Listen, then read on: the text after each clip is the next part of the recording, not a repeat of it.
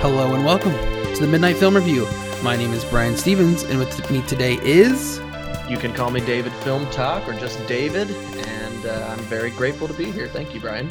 David, it's exciting to um, talk to someone new. Uh, this is your first podcast, right? This, you said this is the first time you've ever been on a podcast? That's correct. Yeah, I've never been on a podcast before, so I'm I'm feeling uh, fresh right now. all right. Well, I uh, I'm glad that I get to be your first, and I will say that. Uh, so we met through TikTok, which I, I you know, I will, I, I want to talk about TikTok just for a second here, if you don't Yeah. mind. So it's the app that I feel like um, I love to hate, um, but it has introduced me to so many different takes, new people. I would have never met you. I would have never had you on here probably uh, if it wasn't for TikTok. And uh, I liked your videos. You had a you had a running segment of um, cats in film. Um, I'll give you a, a second to talk about that in a minute and let, let you know talk about your film journey. But um, I I was like you know uh, regular co-host Drew, she can't be on here, and so uh, maybe she'll pop back on in the future. But I needed to get the show out, and I needed uh, uh, someone, so I reached out to you, and you said yes, and so here we are. So it's great to have you on. Tell me a little bit about your film journey. You know how what got you into film, and about those cats on film. Yeah, so if you don't mind, I'm going to kind of start backwards because you mentioned TikTok, and Yeah. um, you know, so I'm really only on TikTok. I mean, I have like a personal Instagram and stuff. Um, I'm not really necessarily in it for all the views and followers and stuff. I have just had a l- kind of lull in my uh, creativity, and, and I found that creating the TikTok videos is kind of like my outlet for that. And then I found the the TikTok, the FilmTok community. Um, like you said, you know, we've been able to meet. I've, you know, there's all sorts of uh, people on there that, you know, I've been able to connect with, and so I love that. Um, I have a lot of friends that kind of push me to get on YouTube and and you know create content every day and stuff. And it's like, yeah, I mean, I, I could, but I, it's not really my thing. Um, so going back to the beginning, you know, I've always been super into film. Um, I majored in film in college. I ended up getting an MFA in film production, film and TV production. Uh, I taught high school uh, audio video tech for a couple of years. I taught some college certificate classes, and um, now I work in live television. Always have made uh, short films. I've worked on a, a few feature films, nothing anybody's ever heard of or anything like that, just independent, kind of small stuff.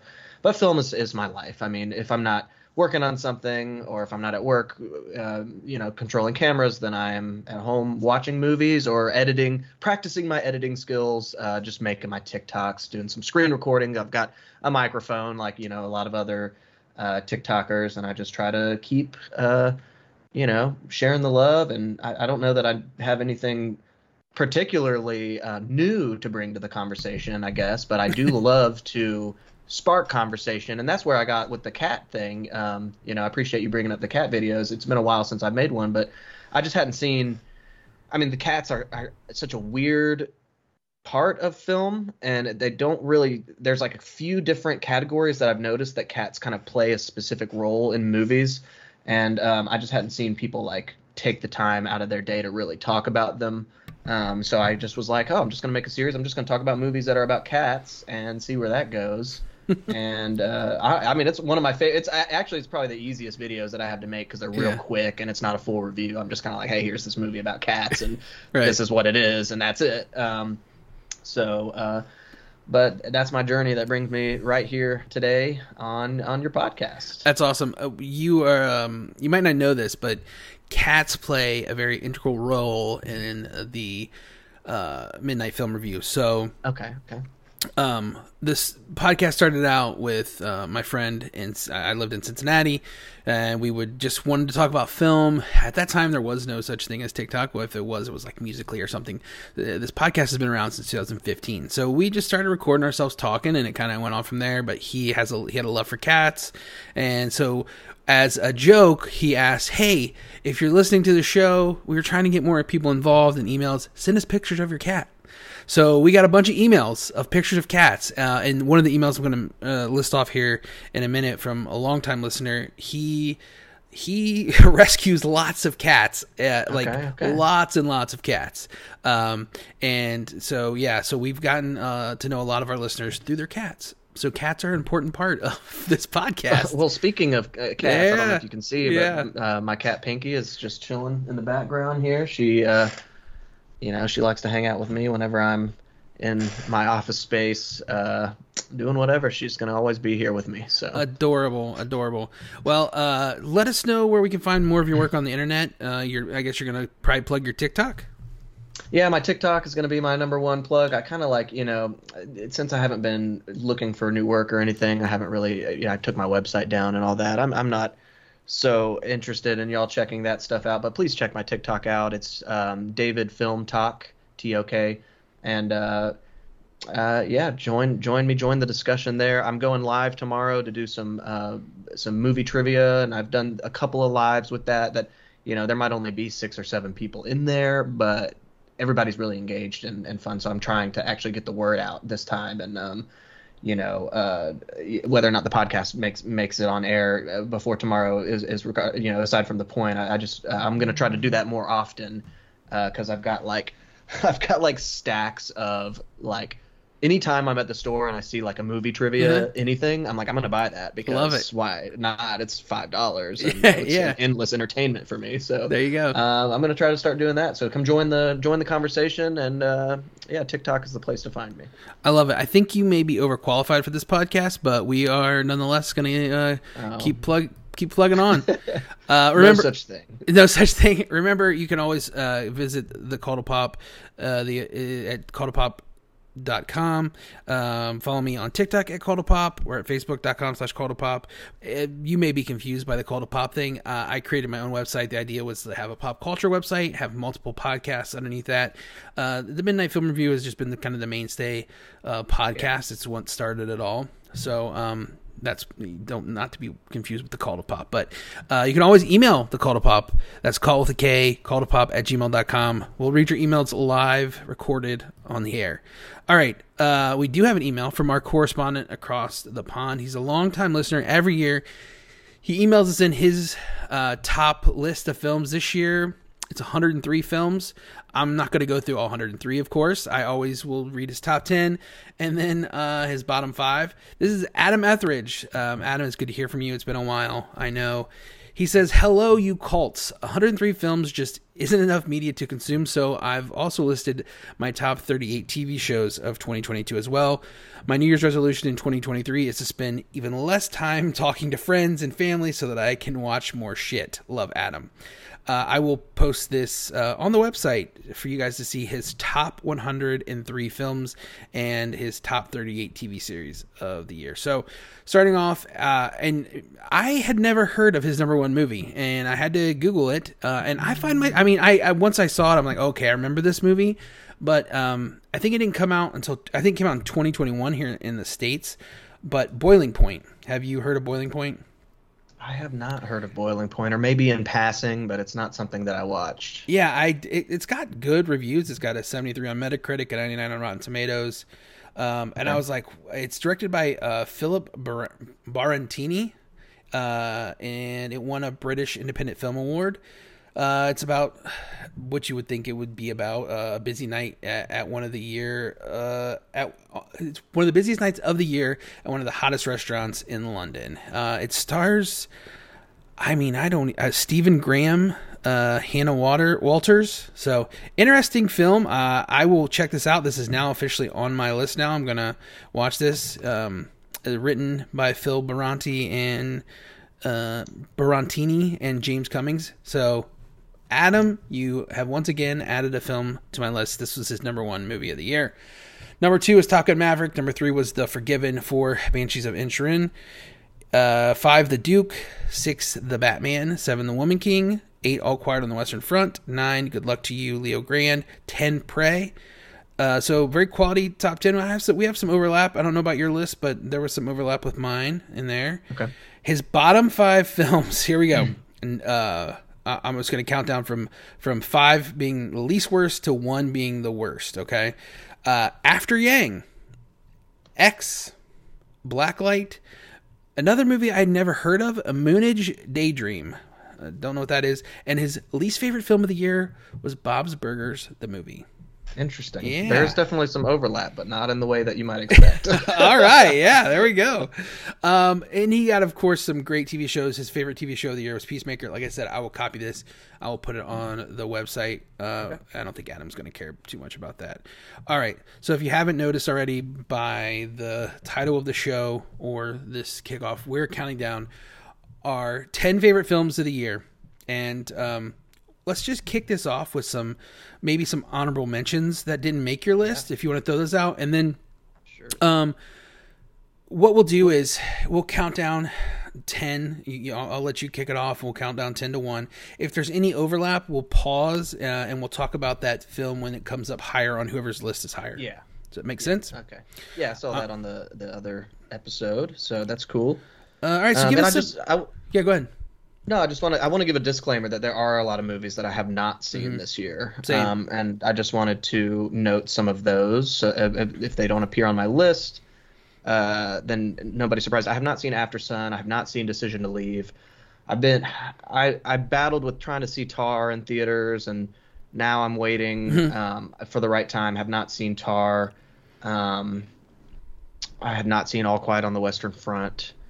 But as far as like the big ones, I didn't see like Glass Onion. But like, I mean, most everything else. I mean, I go to the movie theater. I try to go at least once a week, so I see most everything that comes out, and then I try to catch the little ones on, uh, you know, the streaming. I'd say little ones, but sometimes they're big movies. But um, I try to catch uh, those little releases. I, I guess I would consider them because they're kind of they seem more subtle.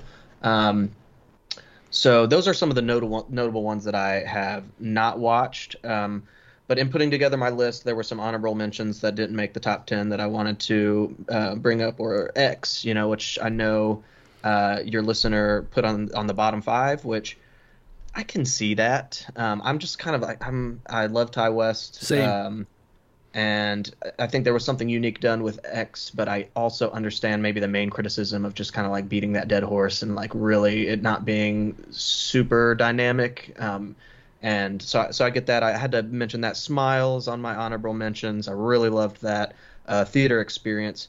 Spiderhead was one that I think was like heavily criticized on uh, social media, but I watched that. I think what was it came out on Netflix or something, and I just I watched it and I was like, you know, I really love that kind of movie. So whether or not that really hit, I'm not 100% sure, but just the type of movie that is did it for me. Vengeance, um, BJ Novak's directorial debut was um, was was pretty good. Honorable mention. Um, uh, the Batman did not make my top 10, but it was a great theater experience and one of the better Batman movies. Um, uh, we can talk more about that later, perhaps. And then The House was one of the first releases of the year on Netflix. That like anthology film. It made it onto my cat movies list. Um, it's like kind of like stop motion animation, and I, I really enjoyed that one. But not top ten material, but definitely something that's going to stick with me. So yeah, those are my honorable nice, mentions. Nice honorable mention list. Um, I had uh, the Batman on my honorable mention as well. Uh, Just some films. You mentioned Tar. It just missed my list. I have it at number eleven on the year. I, uh, I I really enjoyed that movie, and I, I'm kind of surprised it didn't make my top ten at the end of the day when I really started looking at these. Um, Prey, I absolutely loved, but just didn't make my top ten. Same thing with Emily the Criminal. I really enjoyed that movie. Um, uh, the unbearable I was the unbearable weight of massive talent, which uh, really surprised me. It was probably one, of, in my opinion, one of the funniest movies of the year. Laughed a lot on that, um, and then this one kind of uh, this is the last one, and it kind of struck me. I- I'm a huge uh, '90s Kevin Smith fan, and um, Clerks Three was it, it made my honorable mention because I, I don't think it was necessarily the one of the best films of the year, but there was so much heart in that movie. I, I didn't expect to watch Clerks three and cry. Let me just put it that Yeah. way. And I, I, I absolutely bawled my eyes out watching that movie. So, um, and for just to give you some context, our listeners know this. I had gotten diagnosed with cancer last year, uh, so I, I was in the hospital for a while. I'm all good now, but like my mortality was front and center last year, and that movie really touches on it. If you haven't seen it, uh, I encourage you to watch it. It's not the classic Kevin Smith film. I have not seen Clerks three, so um, I, I that's one where I wanted to see it, but I it's been so long since I've seen Clerks, Clerks and Clerks two that I'm like, you know, I want to go back and rewatch and do that whole Yeah. that whole charade. So um, I di- I didn't watch that one this year. Um, definitely, it's worth a watch. I think. Uh, I, you know, he's kind of struggled. I think to find a footing post the View Askew um, universe. And he's been up and down. But that movie, like, I just, I kind of wish he would just write with more heart instead of trying to be funny. I feel like he, he, he, like he tapped into something like in a, a, a couple of monologues that he's written. But anyways, all right, now let's get into the top ten. We talked about our, um, we've talked about our uh, honorable mentions. We'll start with you, number ten, and if it's on my list, I will say, "Hey, all right, let's stop. We'll we'll talk about it uh, in a, in a minute." But if not, you you're free free free to break it down. Sure. Um, so my number ten is Moonage Daydream, which I know is on uh, your friends uh, or your listeners' uh, bottom five. Yeah, and I've never And- heard of this movie. it had a very limited uh, theater release, and yeah, it's one of those that kind of came and went. And I, you know, I remember like when the trailer was out, maybe some people were talking about it on uh, TikTok, but um, it kind of just came and went. It's a, it's an experimental. Uh, David Bowie documentary using a lot of Oh, like okay. archival clips Yeah. from his music videos, his performances, uh, behind the scenes. It's really non-narrative. Mm. Um, I I was kind of thinking about it earlier, and I was like, you know, the last five minutes of Babylon, if that was uh, an hour or two two hour and fifteen minute long David Bowie documentary, that's essentially what Mhm. you're getting. Mhm. So it's a lot of like you know moments build up, and it's you know flashing images, and but it's restored. The the film looks great. I saw it in IMAX. It was absolutely beautiful. Um, and you know, of course, the music is David Bowie from beginning to end, and uh, you know, I've always been a, a David Bowie fan, not just the music, but the, the films that he's in, and so you see like a lot of the clips of the films that he's in are used throughout, and there are parts that transcend that and use clips from just like classic cinema that have you know actually nothing to do with David Bowie, but uh, again, similar to like the end of Babylon, it just kind of uses it as this like montage tool to build whatever that they're going for in that moment. So that's my number 10. I had to include it. Um, I didn't see Fire of Love and some of the other documentaries this year, but like, you know, it's what's the only new documentary I think I've seen this year, um, to be fair, but, uh, you know, I feel like movies like that are a dime a dozen. So Yeah, yeah. Um, so I obviously hadn't seen Moonage Daydream. That was interesting. I, I, as soon as I you mentioned the David Bowie documentary, I realized that what it was. Um, I real quick, I, I should be clear too. There's movies that I didn't get to see either. Uh, so Yeah, yeah. there's probably a re- I live in a I, I live in a smaller town in Ohio now, so it's kind of hard for me to see films.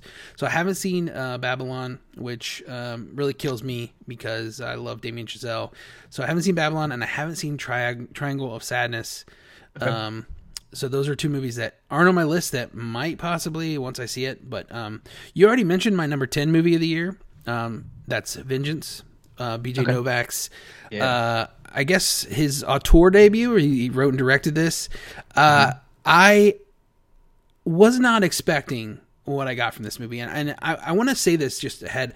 I, I feel like there's kind of a theme this year to my um, to my list. There's a there's a lot of um, I feel like um, talk in a lot of these movies about the political divide, uh, about you know uh, bridging the gap between the quote unquote two Americas, and there was a lot in this film. Right, this is a film I think that you know we have a fish out of water. B.J. Novak going to Texas. Um, he has I think uh, you know uh, predetermined thoughts about who he is expecting to meet in Texas. Some of it live up to those expe- expectations, some of it doesn't. Uh, I just felt this movie was really fun, really like really heartfelt, and um, really like true to its characters, and it, it it really made me like examine myself. And I love when film does that; it makes you look in the mirror a little bit um, and kind of push away preconceived notions. Um, I truly believe that film, and I'll talk more about this as we go on. Film can be life changing. It really can if you allow um, yourself to just get swept away with um, some of the thing themes in, in films, and, and and really look at it uh, as a way to look at yourself and, and grow. And this is a movie that really did that for me. Um, I didn't really love the ending. Honestly, I felt like, uh, and no spoilers here, but the ending to me just felt kind of flat and it felt kind of like predictable. And I wish it would have went a little bit different way. And I think there was a way that it would have been even better film. But um, yeah, I thought it was an excellent, excellent um, writing directing debut by B.J. Novak. Yeah, and I think I, I mean I loved Ashton Kutcher in that, and and I get a little bit. I don't know if you feel the same or not, but it's like him and BJ working together. Um, Ashton gave me this like Tarantino like monologue vibe, and I'm yeah. like, like I'm not the biggest Tarantino fan ever. I mean, I do like Tarantino movies, but there was something about his monologues, his character, the accent, everything that mm-hmm. I was mm-hmm. just like, I want that. I yeah. want that in a movie. You know, I want to I want to listen to this guy talk, and I want to see his story, and I want to, you know, not that there was anything wrong with the you're right. You know, the, the BJ story. I can't even remember the character's um, uh, name, but yeah, I don't remember his name either. Sorry, but it was really dynamic. It was a great. Yeah, yeah I agree. I agree. It was a good a good one of the year. Yeah. All right, your number nine film of the year. All right, number nine. Um, so this one I kind of struggled with, um, but I did have to include uh, Guillermo del Toro's Pinocchio mm, on okay. my list, and so I put that at number nine. Um, I kind of also, you know, the, his Cabinet of Curiosities was really good this year, so I, I feel like a little bit of that like made me just go into Pinocchio with uh, a little more love for um, GDT here.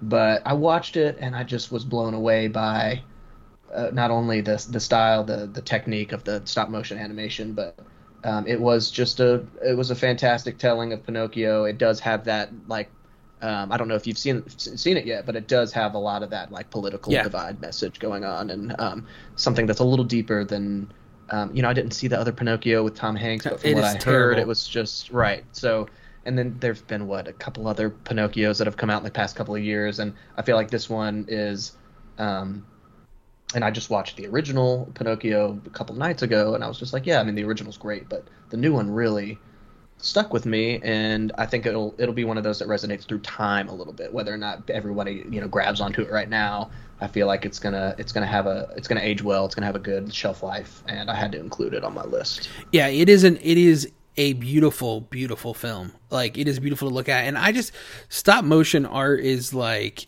it is one of the things that just like blows me away because one, I'm not a patient like person, and the patience you have to have to create something like that is just out of this world. And Del Toro, I think is, and this is going to sound funny because you know he's won awards, he's been lauded over, but honestly, to me, he is one of the most underrated filmmakers of our generation because I don't feel like he gets talked about in the same breath as some of these other greats. And mm-hmm. um, his versatility from you know making animation, making a fantasy story, making a horror movie, making a drama, making a love story, like you know just he is so skilled. Very similar, I, you know. I, I think he has a sk- similar skill set to someone like Peter Jackson, who kind of gets all the love, where I think Del Toro kind of just falls kind of a little bit by the wayside. But excellent yeah. choice. I um, it that was probably my favorite animated film of the year. I didn't have any animated films make my list, um, mm-hmm. and there, there this was a decent year for animation. I think. Um, but to me that was like the best that was the pinnacle i think so great choice uh, at number nine Number nine for me is Cha Cha Real Smooth. Um, so, have you seen Cha Cha Real Smooth? No, that's another one that um, it's on my list, and I've, all the all of these that I have escaped me. I promise you, I'm going to watch them before uh, Oscar season. But no, I didn't see that one. So Cooper Raiff, uh, did you see his uh, directorial debut with uh, Shithouse? Did you see that movie? No. Um, so it kind of flew under the radar, but it made a little, it made some waves in, in the indie scene. Um, he's super young. I think, if I'm not mistaken, he's only he's only like 22 or 23. Um, very young, obviously very talented. And I got to look up his age right right quick because now I don't want to be um, mistaken. But he, anyways, he's he's a very young guy, right? And he's already made two. Uh, he's 25, so uh, he's a little bit older. Uh, oh, wow. Maybe maybe he was like 22 or 21 when he when he created um, uh, Shithouse. But this is a I call this uh, the Gen Z version of Garden State. Um, it feels a lot like Garden State in terms of like um, this this lost young guy who is looking to uh, a woman to kind of make him whole, but it totally flips that on its head, right? So Dakota Johnson plays that woman, and she's much older than him, obviously, and um, you know, there's a line in this movie where she's like. Um, maybe if I was younger or if you were older, this would work, but I can't save you. I'm not your saver. And it just like gobsmacks you in the face. Like, typically in a movie like this in Hollywood, she would be the lesson that he needs to learn and his life would be perfect after that. But he has to like go back to his family. He has to go look in the mirror and see how he's treating his people. He has to get his drinking in check and just really do some some um some introspective self learning and uh, i just i thought that you know his talent he's very talented writer. Uh, his acting is okay. I would really like to see him maybe direct uh, and write more than act um, and you know dakota johnson is rapidly becoming one of my favorite actresses she is absolutely terrific in this um, just a, a really fun quirky film you don't see a lot of indies like this i would highly highly recommend Cha Cha real smooth yeah, definitely. Sounds good. I, it's on my list. All right, your number eight film of 2022. Excuse me. I'm sorry. Got a little. All right. Um, my number eight. Um, I'm putting uh, 3,000 Years of Longing on my list. Um, I don't know if that is uh, going to make your list or if it's something that I you saw this year. I actually, missed it. I didn't. I. I Okay. It's on my list, and I, I don't really know why I haven't watched it yet. To be honest with you, because it's available. It didn't. I don't think it did that well. It's a George Miller film. Um, I don't. I, I almost can't even express what it is that I liked about it. I kind of went in and I was just ready to uh, take it for for what it was. It's. I mean, it's a fantasy about uh, uh, uh, a like what does she study? Uh, myths Mhm. of. She's like a you know a professor of mythology or something like that, and um, it's uh, Tilda Swinton, and she finds this uh, lamp that has a, a djinn in it, which uh, is it played by uh, Idris Elba, and he, him, and her kind of just explore the past of you know what what has gone wrong with wish making and and making the perfect wish. And uh, it, it gets a little bit deeper than that but like essentially the first two acts are that. Um, the the whole second act is them sitting in a room together essentially discussing and him kind of talking about his past with other people making wishes. And then the whole third act is like after she does make her wish kind of the fallout from that or just kind of how it um, plays out. And it's just interesting. It's a fantasy. I mean the effects are beautiful. The directing is really good. There are some good like if you're a fan of like long shots there are some really good long shots that kind of drift um, around the actors as they also move. And it's kind of like you know spielberg does that a lot with the Mhm. oners but just like it doesn't feel like one shot. But you know at the end of a minute you're like oh this has all been one shot. Right. But, you know it's kind of drifted around and the actors have kind of moved um, to their their different positions as the camera has moved around so you kind of forget it's one shot and i don't know just technically i loved it and then just the, the fantasy element of it was was fun and just and, i mean i saw it alone in the theater and i just sat there and i was Mm. just uh, just really enjoyed it That's a that's the best experience. I, I, I a movie on my list later on. I had an experience similar to that, but um, it's one of those movies where like I was super excited about it because the cast and George Miller's involvement. But when the reviews started coming out, I kind of just was like, mm, I don't know, I, and I, I I'll admit like because I have a child, I have a three year old. My mm-hmm. time is limited, right? And so, like, sometimes I'll look at something and I'll look at a runtime. Where back in the day, that would never have crossed my mind, you know. But I'm like, I have a limited amount of time. What am I going to watch? What can I fit into this two hour window? And I feel like I just kept doing that over and over with this movie. And and, and it making your list and hearing the way you talk about it, it's definitely. I'm probably going to kick my butt. I'm going to watch it, and I'm going to be like, that was probably my top ten. But yeah um, i mean it, and it may not be but you just kind of have to I, I don't know what people were expecting because i didn't uh, understand i mean i understand but i didn't you know a a lot of people just were like this was not it this was not it it was everything that i thought it was going to be Mm. and nothing more or less and maybe there's a much better movie in there somewhere um, if they had done things a little differently but i'm not sure i don't know Mm. Okay. um, so yeah if you check it out let me know I'd, I'd be curious to hear your thoughts on it All right, that's uh, David's number eight film of the year. My number eight film of the year is Barbarian. okay Um, and that's later on on my list. So I Okay. don't know if you want to talk about that yeah, now or we'll- later. We'll, skip. We'll skip to your number seven film. Okay. Um, my number seven is Pearl. I don't know if that uh, makes an appearance on your list or not. I've seen it. It did not make my list. Um, it probably should have made my uh, honorable mention, but yeah, let's Yeah. talk about Pearl. Um, yeah, so X was an honorable mention for me. Um, I thought X was fine. I watched X really once Pearl came out and everybody was talking about Pearl, and I had not seen X. Um, Hmm. But like I said, I'm a big Ti West fan, so I, I, I like bought Pearl on, Mhm. on Blu-ray and watched it, and then I'm sorry, I bought X on Blu-ray and watched it, and then saw Pearl in theater like that same day or the next day. Oh wow. And so I think there's part of that that um, that experience, like maybe if you watched X earlier in the year when it was released, and then you waited and you saw Pearl, maybe it doesn't, it, it just isn't hitting. Um, but I mean, first of all, just like knocking out two movies like that in a year is Astounding. uh, astounding. And you know, I hear great things about Maxine. I know like Mia Goth is is saying, "Oh, this is going to be the best Mhm. one. It's going to be like you know, all the gloves off. It's going to be crazy." Um, so I'm definitely looking forward to that. But Pearl to me was just um, you know, there were some good horror movies this year. Uh, you know, I mentioned Barbarian is going to be on my list. Pearl was just, I don't even know. I mean, yes, horror movie, but like scary. I'm not sure. It was just weird, and I just, you know, Yeah. if Moonage Daydream is going to make my list, then I'm going to like Pearl for just Right. how wacky it is, and I really liked just how it was like. We're just going to kind of do what we want. It se- seemed like self-indulgent, like just Ti West doing what he wanted to do, and I I can dig it. I feel like I, I honestly, yeah, like I don't, I don't view it really as much of a horror film. Um, I feel like the horror genre gets stretched sometimes, but to me, this was more of like it was more of a character study. Like, how did this person get to this this point in their life? Right? Like, I Yeah, like almost a coming of age because Yeah. we know from X like what what's who Pearl is and what happens, and then it's like, oh, let's see her become Pearl. Yeah. and it's just like we already know. So Yeah.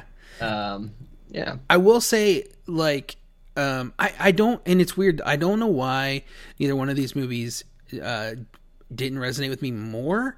Uh, I do think that Pearl is the more like technically sound and better made film. It's better written. It's better acted. I think.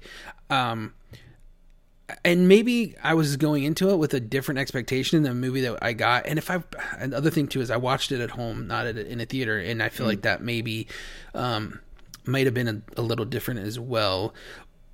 But Mia Goth gives one of the best performances of the year, I think, and um, that last monologue is as good as anything else that you'll see this year, in my opinion.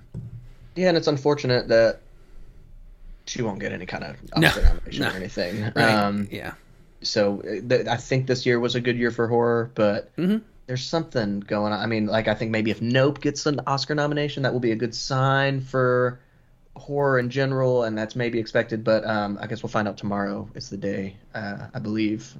But um, Yes, Yeah, tomorrow. Yeah, you're right.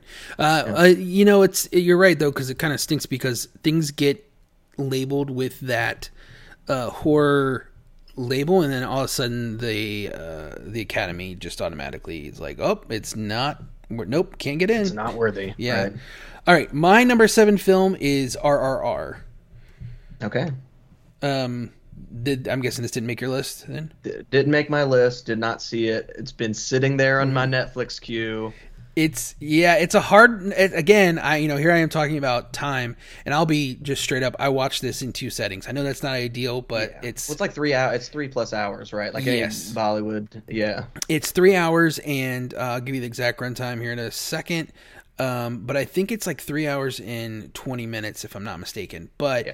Um, and it's honestly the way that it's uh, it's broken up. It's episodic in nature. So like there are literally breaks in the film that set up the next um, act. So it very the way it's structured is uh, every act is almost an hour, and every act is split with like a title card, and so you it's it's set up to like let you take breaks. Um, there, this film absolutely blew me away. I haven't seen a ton of Indian film, um, uh, to be honest with you. Um, it's probably one of the biggest blind spots I have, especially in terms of like quality because I know that there's so much quality in, in these films, but I just I, I I haven't done it. This movie put me on a path of like, okay, I gotta check more Indian films out because it is so good. The action is just fantastic. The it, it has has these moments where you're just like, how did they make this film? Like how like I can't even wrap my mind around like the vision that the director and writer had of putting this story or this scene or this set piece uh, to film. Like it is just it is amazing. It is so much fun. This I, I wish I could have seen this in the theater. I, I watched it at home, but I feel like it would have been one of the m- most uh, rewarding uh, films to see on the big screen, um, just because it's it's bombastic, it's loud, it's fun. Did it have a the- theatrical release, or was it only on Netflix? It did have a theatrical release. I don't know how Okay. wide. I, I, That's a good point. I don't even know if I could have seen this honestly in uh, Okay. where I, where I'm at. Um, but it did, uh, I, and I heard that it's coming back. I heard that it's going like uh, for the Oscars, it's going to get a, a, a release. So I'm gonna try my best to go and uh, get three hours of alone time in a theater with this movie. So number 7 my number seven is RRR. Uh, your number six film of the year.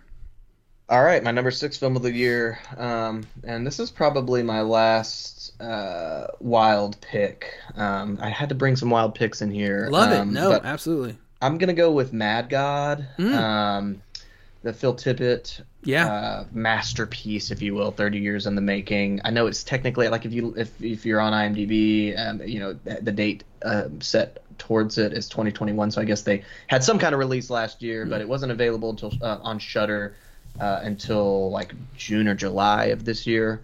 So I'm considering it a release this year because it was just not available until this year. Um, just a wild uh, stop motion uh, audio video experience. I mean, the music is incredible. A lot of the scenes are just slow and, uh, you know, it, it kind of puts you in this trance. Uh, the visuals are are weird. Um, I don't know if you've had a chance to see it or if you've seen the trailer or anything. There's like a mix. Yeah, I've There's seen it. some live action in there, and the live action bits remind me of like Jean Pierre Jeunet. They were just like odd, like wide angles and like kind of jittery moving people. And um, I mean, my biggest complaint about the movie is just that it could have had more of a narrative uh, structure to it. You're, you're following this assassin as he like descends into this crazy world, and he's trying to work his way up, and then that kind of gets lost, maybe like after the second act or so, and and it kind of ends in this just uh, craziness. Um, and I'm thinking, you know, it would have been nice to tie everything. If it had tied everything up, it, it might have been my favorite of the year. Um, uh, But I I'm a big fan of like the Qatsi trilogy. I'm a big fan of just movies that are audio video experiences, and that's Yeah. kind of what I consider this to be. And I think that it's one of the best that we've seen in a decade or so. I have a hard time. I, you know, I I did not. I've seen this movie and I didn't rate it because I have a hard time. Um, honestly, just giving it like a rating. Uh, I'll be honest. I didn't enjoy it. Um, but I, you know, and I do. I'll be the first one to admit I have a hard time with films that don't that aren't that don't have a traditional narrative. Um, and that's just on me. That's how I view film. Um, that's why, like, I know that. Uh, the other part about this is like you mentioned, like he put so much time and effort in this. I just feel like wow, like this guy literally like bled for his art for 20 plus years, right? Um, I'm also just like a huge like I love the use of practical effects in any movie. Yeah. Um, you know, Jurassic Park is my favorite movie, and to me, that's like the perfect marriage of like practical effects and just the CGI, which was Oscar Oscar winning CGI, but just to supplement it and just to fill in the parts that just can't be done practically. So I appreciate something like this that's just like, oh, we're gonna do this, and it's gonna be real. And we don't see that a lot anymore, because this could have been a cartoon, and it Oh, just wouldn't right. have even touched my top ten right. Yeah. um, but you know that that you know and i this is a weird thing to say too but i was i got really into like the ai um, art you know generating ai images right right around the same time i saw this. And the whole time i was watching this i was like oh my god this could have been just like a computer generated movie how weird it is you know like um but anyways i'm going to going on No, tangents. yeah, i didn't mean to interrupt you No, it's that that again. You know, we talked about Pinocchio and how like masterful that is, and this is just it's the same idea. Like the the amount of time and effort it put in to this movie. Um, yeah, uh, I'm glad it made your list because I think it's definitely if you are a film fan, you should watch it 100. percent Like this movie is the it is the painstaking like um work of someone who really is a master, right? Like Phil Tippett is probably again is somebody who doesn't get enough um, love for what he's done. I mean, not necessarily as a director, but just like working in film and effects, right? Doing work on a, a bunch of different uh, projects that we all love in visual effects. Um, and you mentioned Jurassic Park, right? He he he was the man. He was the go-to on that. So yeah, I just encourage if you you know just give it a chance. Uh, the chances are you're probably going to end up um, at least being like shocked and blown away by this movie, right? So. Um, it's one of those that definitely you have to kind of know what you're getting yourself into. You can't go right. into it thinking like I'm about to watch like a Christopher Nolan movie. Like you're not gonna get it. You're not gonna right. enjoy it if you go in there looking for something like that. So yeah. Good point. Good point. All right, my number six film of the year is The Menu. Um, okay.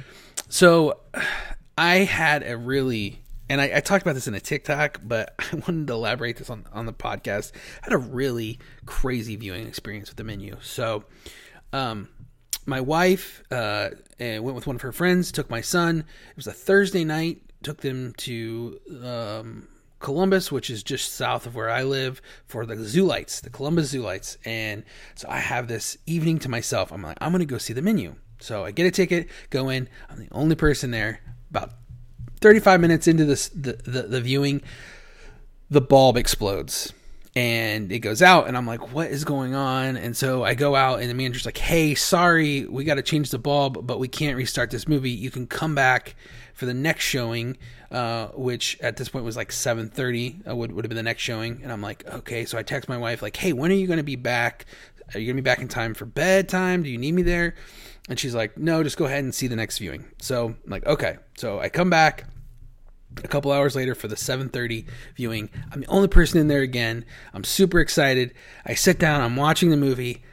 About half hour in, the lights come on, the movie goes out and I'm like, "Oh my god, uh-huh. what is happening?" I'm like so upset. I'm like, "It happened again. How could this happen twice?" And so I go out and the manager's like, "Oh my god, I'm really sorry. You didn't technically buy a ticket, so it, after half an hour, the movie automatically shuts down because we don't have to show it if nobody buys a ticket. We give a 30 minute like buffer. No one buys a ticket, the movie automatically shuts down. I forgot to reset that. So I get to go back in, they reset the movie, and I get to finish it. Um, so I wasn't the most ideal situation to watch this movie and, and this film, but uh, I left it again. This is uh, definitely a film about uh, uh, the political class. Um, but one thing that really struck home to me, and I think that there's a lot of, to varying degrees of success, but one thing in this movie that really stuck home was criticism because I do consider myself a film critic. I watch and, and give reviews to film. I love movies, um, but just uh, the way that it frames criticism, I thought was a, a very interesting. Obviously, I'm not affecting anyone's income or uh, not uh, swaying that many opinions when it comes to art, but there is a power that is held within critics, and uh, I think it needs to be wielded responsibly. That really resonated with me with the menu. Did it make you feel dirty? Did making a, leaving a review it, of it? It did honestly. it did. It did. It, I may have bumped it up a half half uh, star, um, but it, it that it definitely made me feel like. Uh, but I, I know there were some people who really resented that about this movie. I don't. Have you have you seen it? No, I I, I have seen it. I've actually this is one that I've actually watched uh, twice because mm. now it's on HBO Netflix Max? or so. HBO, yeah. I was it's somewhere to stream. So I really enjoyed it. it honestly, this should have made my um, honorable mentions. Um, but yeah, some, I mean, I just I think we're similar in that we like that the the political class kind of uh, commentary and um, this. I told one of my friends who's a who's a teacher. Uh, he's a uh, college level like literature, maybe not literature, but like language arts of some sort. And uh, he uses movies to teach uh, his intro class. And I was mm-hmm. like, teach the menu mm-hmm. because it's a really good one that I think with some people who maybe have never like broken a movie down before and analyzed it, it would be a really fun one. And it's like, it's pretty obvious kind of what they're trying to say. So I think it would be one that would be really exciting for somebody who's looking to get into analyzing movies it's like laid out for you on the mm-hmm. platter mm-hmm. like yeah. it's like literally like here it is um, and it's that way intentionally and i like that and i think that's what some people didn't like about it some people you know i don't want to i don't want to say that anybody specific is a snob or whatever but like that you know some people don't want it to be laid out that easy for them sure um, but in in a situation like this, I think it was it was definitely warranted, and I definitely enjoyed the menu for sure. Yeah. yeah, I agree. And and one thing I will say too is like there I feel like it's a film with layers too because it does have uh, like um and I don't think this is necessarily a, spo- a spoiler, but I mentioned it um in my in, in my review of it is at the end of the, the day the thing that was most valuable was um Anya Taylor Joy's character. I can't remember her name, but it was really her her street smarts and her savvy and her life experience was the most valuable thing in that room. All right, it's what I, I don't want to spoil it, but that's what ended up being yeah. valuable yeah. at the end of the day was her experience in life. Um, but yeah, anyways, uh, that was my number six. Uh, all right, David, what's your number five? We're getting into the nitty gritty here. What's your number? Nitty gritty, and uh, number five, I'm ready to talk about Barbarian. All right, let's do it. Um, so I'll, I'll, give I'll just give my little tidbit, but then I'll let you kind of take it away since it was um, up on your list as well. But um, this is another one that I've watched twice this year um, because that this one is also available um, to stream somewhere. Again, I think it might be HBO. I'm not 100 percent sure, yeah, but um, uh, yeah, I mean, I, I know that they kind of wrote this without structure in mind, and they were mm-hmm. just like, "Look, we're just going to do this." And I didn't, I didn't know that going in, and um, you know, having been to film school and things like some of some of that structure gets just so beaten into you mm-hmm. that um, when I was watching this, I was just so pleasantly surprised. And like that first act, oh my god, wild, wild first act. No spoilers, um, but oh my god and then it goes to the second act and then that thing gets crazy and then it like goes into the flashback and i'm just like i want to keep going keep layering this yeah um, keep right. keep doing what you're doing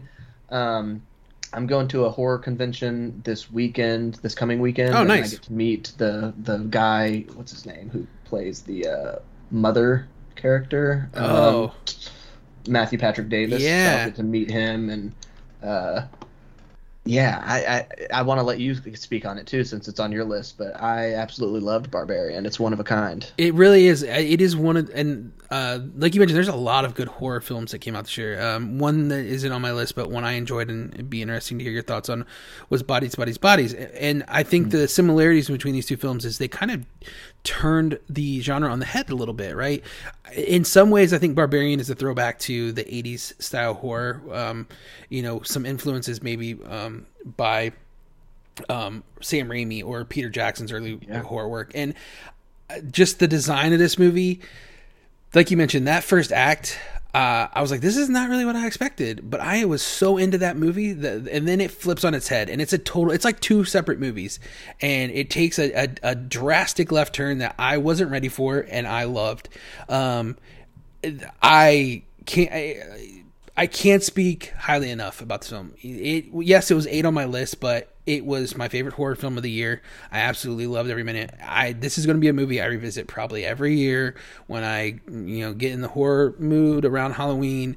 Uh, I absolutely loved it. The performances were all Georgina Campbell just absolutely carried this movie. Um, I, fantastic performance, and Justin Long is such a dickhead. Uh, he's so good playing uh, that that role. Um, just a great, great, great film. And it's funny because I this out of um, all the movies on my list, this is probably one of the films, probably top three films I recommend the most to people. Um, yeah. And a couple people I, I, like was like, "Hey, check out Barbarian," and they're not really like film buffs. You know, if they like horror, uh, one of my friends loves horror, uh, so I recommended to him. The other one um, actually used to be the host of this podcast, Colin, back in the day, but he's a lawyer now. He doesn't have time for uh, us film geeks anymore. And he was like, Zach Cregger, the guy from uh, some like comedy troupe on uh, YouTube. And I'm like, yeah. And so apparently this writer director is like a really famous YouTuber who uh, made his shtick in comedy. Um, mm. I don't know. I don't know if you knew that, but I no. was. I. Uh, what is the? Hold on. I'll tell you the name of his uh, his comedy troupe just a minute. I'll bring it it's up. It's not like I think I maybe heard this. Is it the whitest guys you know? The whitest kids like you know. Yeah, the whitest kids. Whitest you know. kids you know. Yeah. yeah, I did hear that, uh, and I've seen some of those. Yeah, yeah, it's um, that is an interesting. You know, it's kind of like you have these comedic geniuses, and I'm thinking like uh, Jordan Peele or whatever. Like mm-hmm. you know. Yeah. It's you get the surprise by how smart they really are because comedy is uh, almost math like. Yeah. And then they create this, you know, a film that's uniquely structured or just good in every way. Yeah. Um, No, I agree. I saw Bodies, Bodies, Bodies. I thought it was good. I agree. Um, and, and I agree with what you said about uh, you know how it like it does call back to some of those older films and like the the character. Um, and again, I, I don't want to like try, I try to dance around the spoilers here, but the character, um, the the older man, Mm-hmm. um, that whole scene and everything reminds me of some other directors who do call back to um, older movies and have that kind of retro modern feel like uh, it almost reminded me of like Panos Cosmatos like with Mandy or like Beyond the Black Rainbow when Yeah. you're downstairs with that guy I'm just like oh I like this because Yeah. I like that style and it reminds me of of these other directors who are doing that kind of like modern retro thing so um I love that I totally connection. get that. Uh, yeah, yeah. that's it's a great point. Um, so that was my number eight, and that was your number five, correct? that's it yeah All right. Now this is where I kind of um I don't I, I don't know if you've seen this movie and I don't know if you'll agree with me because I feel like this movie has been crapped on. We actually reviewed this. This might have been the last review we ha- we did on the podcast uh, with uh, with Drew. Um, it was Windfall, uh, which uh, has been out for quite a while. Uh, stars Jason Segel, um, Lily Collins, excuse me, Lily Collins, and um, oh my God, I just uh, uh, Jesse Plemons.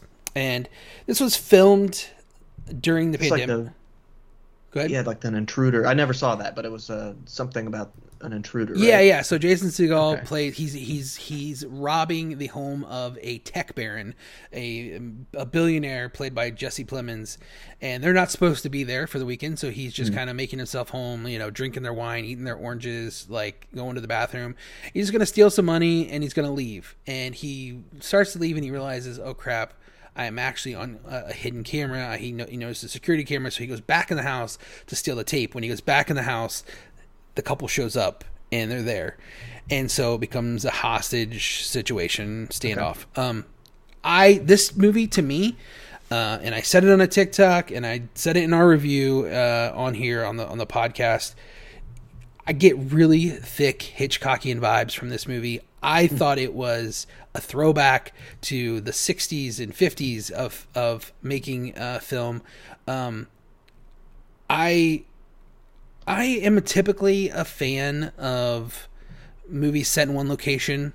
Um, I I enjoy the the like plays that have been turned into films. Like I think, and this is I'm not comparing the two necessarily, but something like Clue from the '80s. I love that movie. It's all one pl- location. This is very similar, uh, but it, there's, there's a lot more tension involved. Um, and again, this is this speaks to um, the divide um, more in class, the class divide.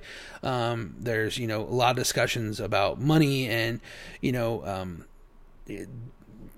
there's vitriol between you know the working class and the uh, tech billionaire, right? So there's a lot of interesting conversations that happen.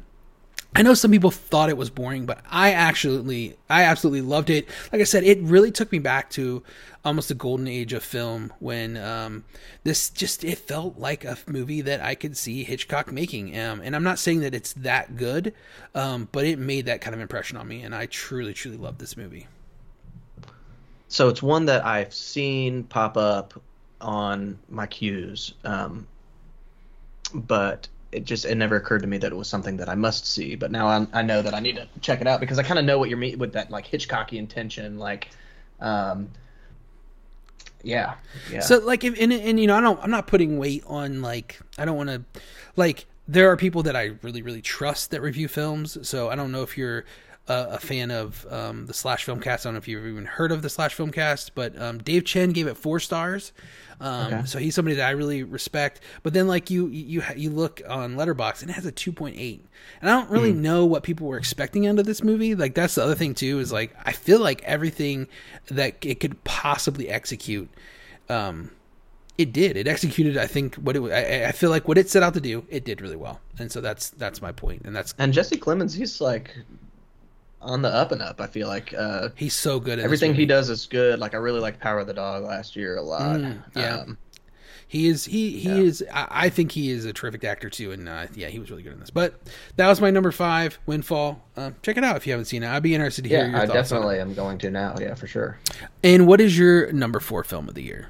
my number four film of the year. Um, Uh, and so, yeah, and I'll just kind of preface uh, maybe as a disclaimer here, but just my top four, I, they're not interchangeable. I've got them ordered for a particular reason, but I mean, at this point, we are definitely splitting hairs here. These mm. are all fantastic films. Um, uh, my favorite of the year. So number four, I'm going with Babylon. Um, I know you said you didn't get a chance to check that one out. It, no. For me, it like took to the last minute. I mean, it was like mm. still in theaters, and I was like, I have to see this one in theaters. And um, it's another. It's three hours and nine minutes long. Um, it's Damien Chazelle's, you know, second love letter to Hollywood, I guess, but mm-hmm. it's also kind of hate mail too. Um, it does criticize um, a bit of. Uh, how the culture sucks the fun out of mm-hmm. things, maybe, or just how the, the system, if you will, sucks the fun out of things. Um, so it's I don't know if, if you're familiar with the plot, but it's kind of like follows this uh, couple of people that mm-hmm. um, get into film right when kind of sound takes over and becomes a thing, and it kind of once sound uh, is introduced to film, it kind of like formalizes this whole process. You've got these sound stages. Now everybody's got to be quiet on set all of a sudden, where they kind of went into it and like being on set was like being at a carnival and there were like mm-hmm. all these stages set up and everybody's being real loud and you're shooting these real short little things and um, so just a lot of fun. Anybody who likes movies is gonna like it. Anybody who um, makes movies is gonna like it. Um, it's long for sure, but it didn't feel. I didn't feel the three hours and nine minutes. I didn't. Uh, I didn't feel like it was too long. It's just a lot of fun performances. Uh, some of the best of the year. Margot Robbie is just one of those that I'm just keeping an eye on because mm-hmm. Everything that she does is amazing. I'm, uh, you know, like Barbie is probably my most anticipated next year, one of them. Um, uh, so just I loved it. I, I kind of like after the first trailer came out, I was like I got tired of seeing it in the theater, and, and I was like, I, this kind of looks dumb. It kind of reminds me of like um, Amsterdam or something, and that was a total flop for me. Um, and I, I, was just like, it just looks like this kind of wannabe Oscar bait situation, and it just wasn't. I mean, I mm-hmm. went, I, I just, I totally am in love with this movie. It's great. I know, so it was really hard for me to, um, to make this list without seeing it, but I just don't know when I would. It's again, you mentioned the runtime. I'm a huge yeah. Chazelle fan. I, I, he to me is um, the second coming of Paul Thomas Anderson, who is my favorite director of all time. Mm, okay. I feel like there's a lot of similarities in the way they make film, and um, so this movie is like so. It was probably my most anticipated film of the year, honestly, and I just don't know if, when I'm going to get to see it. Uh, so uh, I'm definitely you. You just made me want to see it even more. um, yeah, my, but it's it's long, but like I feel like you could break it into three big chunks. I mean, there's that whole first act is like this big party scene, and I, at first I was like, "Is this going to be the whole movie?" Um, and it's not. But like you could watch that, and then you could, yeah. you know, so it's definitely s- segmentable, if that's a word. Like you can segment it into pieces and not watch all three hours at once. But if you have the time, it's unfortunate. It. Again, it's one of those movies where I wish I could see it in the theater, and maybe there will be an opportunity because you know a lot of times around the Oscars, uh, theaters will release movies again to, to to, to view. So maybe it'll come back. I, I hope know. so. I hope so. Um, number four on my list. We don't have to talk too much about it because I don't know that there's a lot of um, a lot of quality to talk about here, uh, and uh, it might surprise people that it's so high on my list, but I uh, put this here because I of the pure joy that it gave me. Um, and I think that at some point you have to recognize that going to the movies and watching a, a movie is just about how it makes you feel in the pure joy, and that's uh, Jackass Forever. Um, oh wow! Okay. Yeah. So uh, I know that it probably is a stretch being this high, but like I had to look at what I rated it, and I've loved all the Jackass movies. I mean, I'm probably significant. I don't know, significantly older than you, but I'm I'm in my 40s. I'm 41, um, so I grew up on on these guys, and I've aged with them too. I mean, obviously they're a little bit older than me, but um, just watching them how they've grown and uh, how how most of them have uh, actually became. Um, good human beings, you know, um, getting sober and um, really living for something, starting families. Um, and I just, honestly, this was like the I, you know, I mentioned I was um, battling cancer early last year. This film came out at like the perfect time where I could just sit there, not think about the issues of life and just laugh you know, and Mm. just laugh. And it's a movie I've watched a couple times throughout the summer and into the fall, and I just really like it was it was comfort food for me, honestly. So there's not a lot to say about it. Like I said, it's not like it has this massive narrative, but I really felt like it was like getting the band back together, kind of, and it just really, really just warmed my heart. Um, and that's a weird thing to say about Jackass, but that's my number four film. Uh, your number three film of the year. Sure. Um, my number three is going to be The Northman. Um, That actually should have been on my on my honorable mention. I it slipped my mind. Um, but yeah, sorry. Go ahead. No, you're good. Um, I, if, it came out earlier in the year, so I can see how maybe it has slipped some people's lists. Mhm. Um, but to me, it has resonated. And then I watched it. This is another one that I watched again recently, and I bumped it up. So I think I initially rated it like four stars, and then I watched it again at home, and I was like, I mean, I almost want to give it five. Um, I didn't give any films five stars this year, which I feel like I was just being kind of critical. Mm-hmm. Um, but like these top three are all like I even thought about it earlier today. I was like, maybe I'll just bump these up to five. I don't know, but the Northman, yeah. I mean, Robert Eggers, um, uh, or Eggers, uh, you know, I don't know how how he pronounces it, but uh, just three for three at this point. Mhm. Um, and you know, I liked the Lighthouse, but it's de- that's definitely a, a different experience. This one's more narrative. Mhm. It's a little more traditional, but it also does get a little wild and experimental with the you know implementation of that uh, Norse mythology that is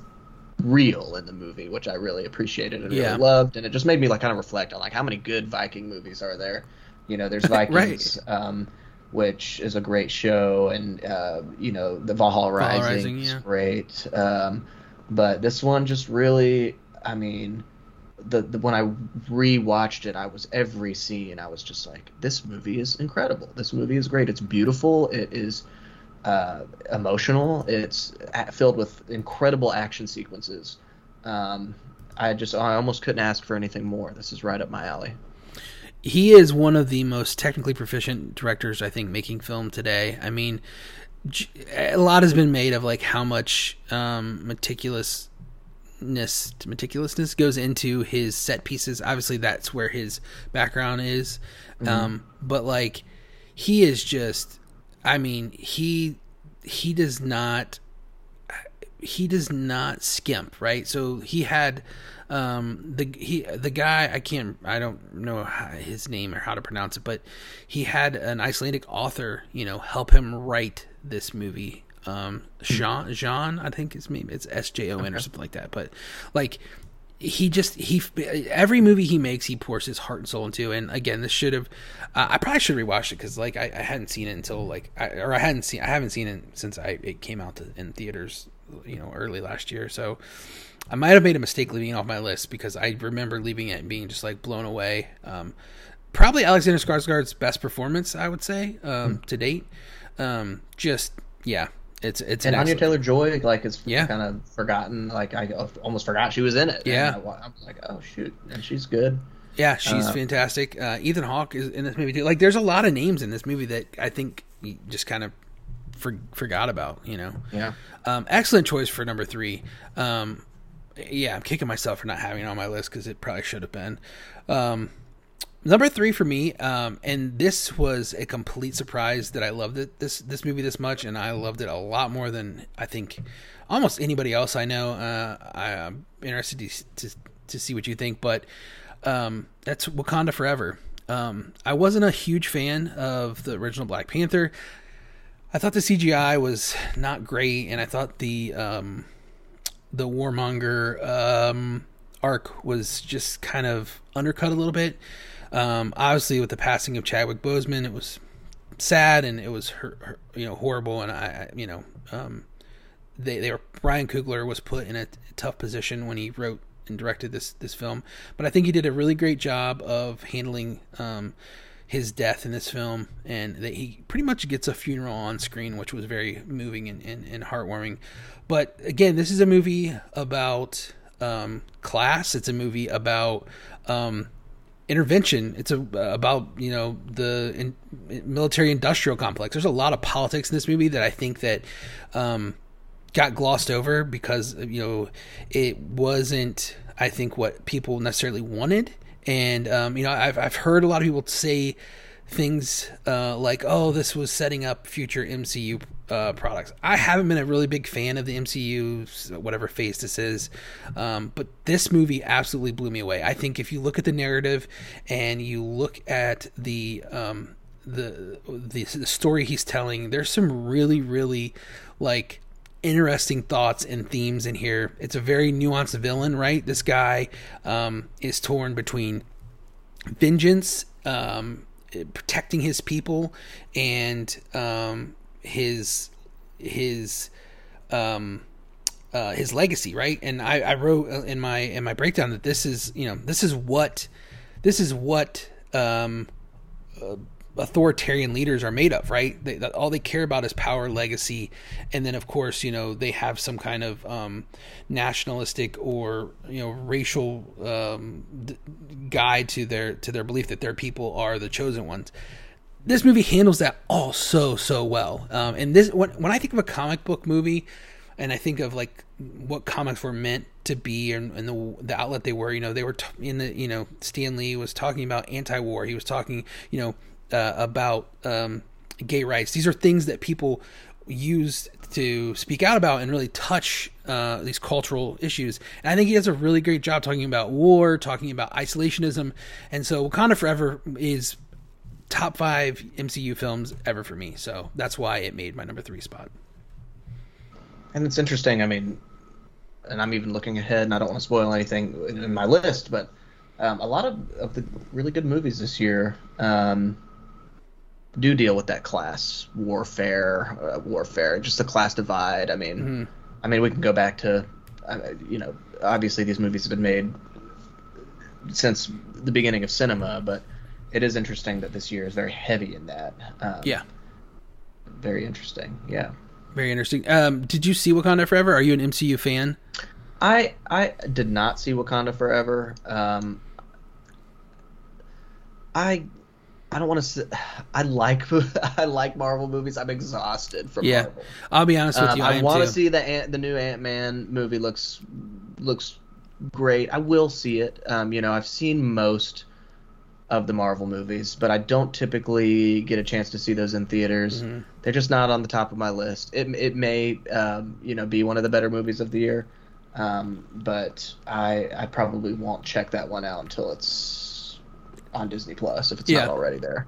No, I'm like I have I don't watch any of the TV shows. Um, the it's too much. The superhero, much. yeah, that's too much. The superhero fatigue is kind of hit me, and honestly, like I wasn't a huge fan of like. Uh, I mean, there, it's a massive thing, and it's a obviously a, a cultural touchstone, and it's was I think you know just pulling off Avengers Endgame and uh, the Infinity Saga was, I mean, that's mm-hmm. like, I mean, the effort it put into it was fun, but to me, those films are just like, it, it's fine. It's a popcorn flick. Um, I think that it kind of abandoned some of the things that we saw in earlier films where there was like themes about social and cultural and political issues. And you know like i think the winter soldier like that movie really yeah. meant something to me.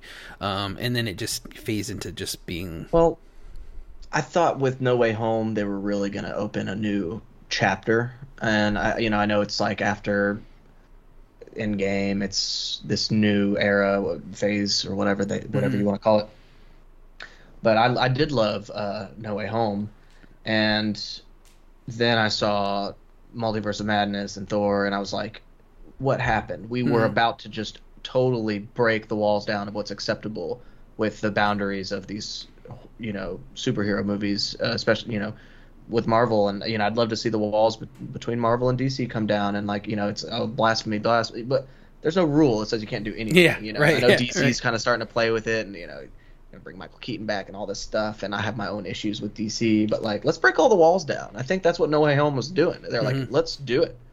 Let's do it. Yeah. I want to see. I want to see Batman. You know, hang out with Iron Man or whatever. You know, like yeah. I'm just saying, like, why, why, why can't these studios come together and say, let's take it to the next phase and do something different? and maybe not cross cross studio or whatever, but um, and then they're just like, oh no, we're just kidding. We're gonna go back to like multiverse of madness, which like teases the whole multiverse thing, and then it's kind of like, well, we're just it's just another Doctor Strange movie, and then Yeah. Thor was a huge disappointment for everybody, including myself, and and maybe that's why I didn't go uh, see the the new Black Panther because I was just like, you know, it's not gonna. I'm a little disappointed with the direction, and um, I was I kind of had high hopes at the be- very beginning of this year that we were going to be seeing a new a new era, and the new era is like the basic era. Yeah, more of the same. Yeah, for Mhm. sure. All right, what is your number two film of 2022? Um, my number, and I, you know, like I said, we're splitting hairs here. My number two um, is probably a lot of people's number one. Um, I would say this is going to be my bet for Best Picture, and it's going to be Everything Everywhere All at Once. Okay. You know, um, so I I feel bad because I did not love this movie. So let's Really? let- Okay. yeah yeah. So Yeah, let's let's let's, talk talk about about it. I feel so I uh, I I. Uh, I mean, it's a good movie, like in my opinion. Mm-hmm. Um, but um, I and I don't. I hate like I don't. I don't want to sound like I'm poo pooing on on your your choice because No, no, I no. feel like I am the one that might be out of touch here. Um, and I probably need to revisit it, but I um, yeah, narratively for me, it it wasn't um, cohesive, and it also I felt like um, and th- and this is fine, and I think this is good. It just was a movie that wasn't made for me. This isn't a movie that necessarily, um, you know, I uh, I I touched with. Um, I I think I gave it like three and a half stars. Um, I know a lot of people. This is number one on a lot of people's lists. A lot of people's lists, and rightfully so. Like it's technically it's amazing, and the Daniels did something that I want to see them do more of. Like I'm in no way dislike this film, um, but I just felt like honestly for me, it just wasn't. Um, I- I wanted to love it, but I just came away liking it. To be honest with you, um, yeah. Why is it your number one?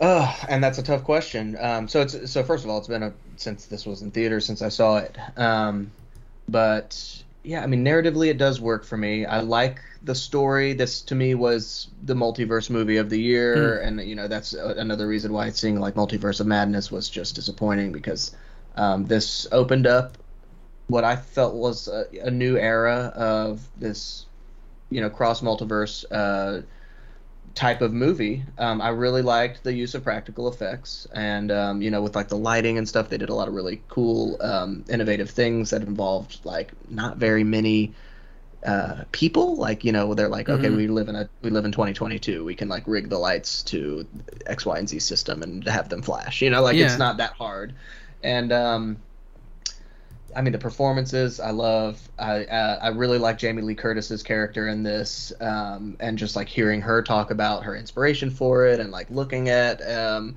you know one of these uh, type of people and trying to channel that, and like how she just was like.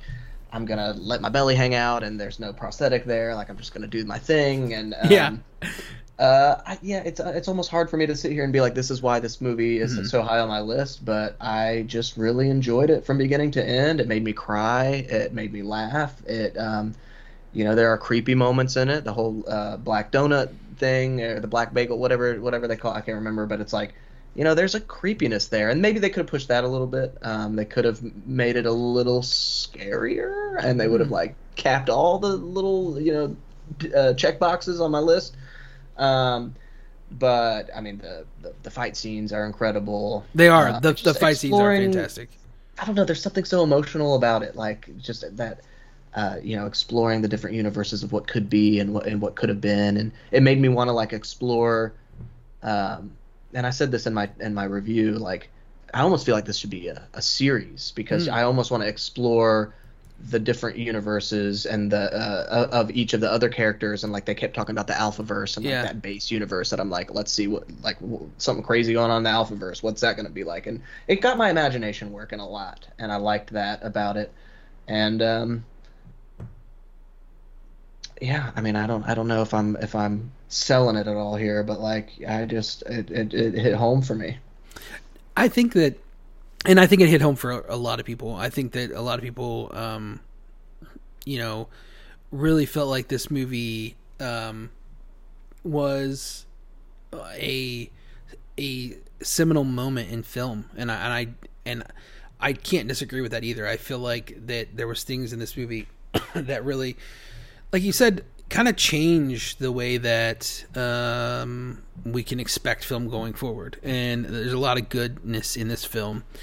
Um, I just I don't, and I, it's hard for me to understand why, but like the the the the relationship between the mother and daughter just never it never hit me mm. the way that I feel like it needs it needed okay. to, and I feel like that that's the emotional obviously life of the movie, and it if it didn't it just didn't do it for me, and I I again like I, it's one of those movies where I like I feel bad because like I wanted to love this movie and I wanted to enjoy it and I, I, wish I had that experience that you had. I wish I had that experience that so many other people had because it does feel like for some people this was like life changing cinema for them and maybe I need to watch it again. Maybe again the time that this came now, out. I didn't give it five stars again, like I said. Yeah, um, I'm not sure it was that good of a year for movies, but um, but uh, considering it considering bumping it up. It was in, you know, again, this came out like in um, a time where I was like in a different headspace. So maybe yeah. I need to go back and revisit it. It was beginning of the year, and I was dealing with a lot of stuff. Um, um, but yeah, I think uh, it'll age well. I think this will be I, one.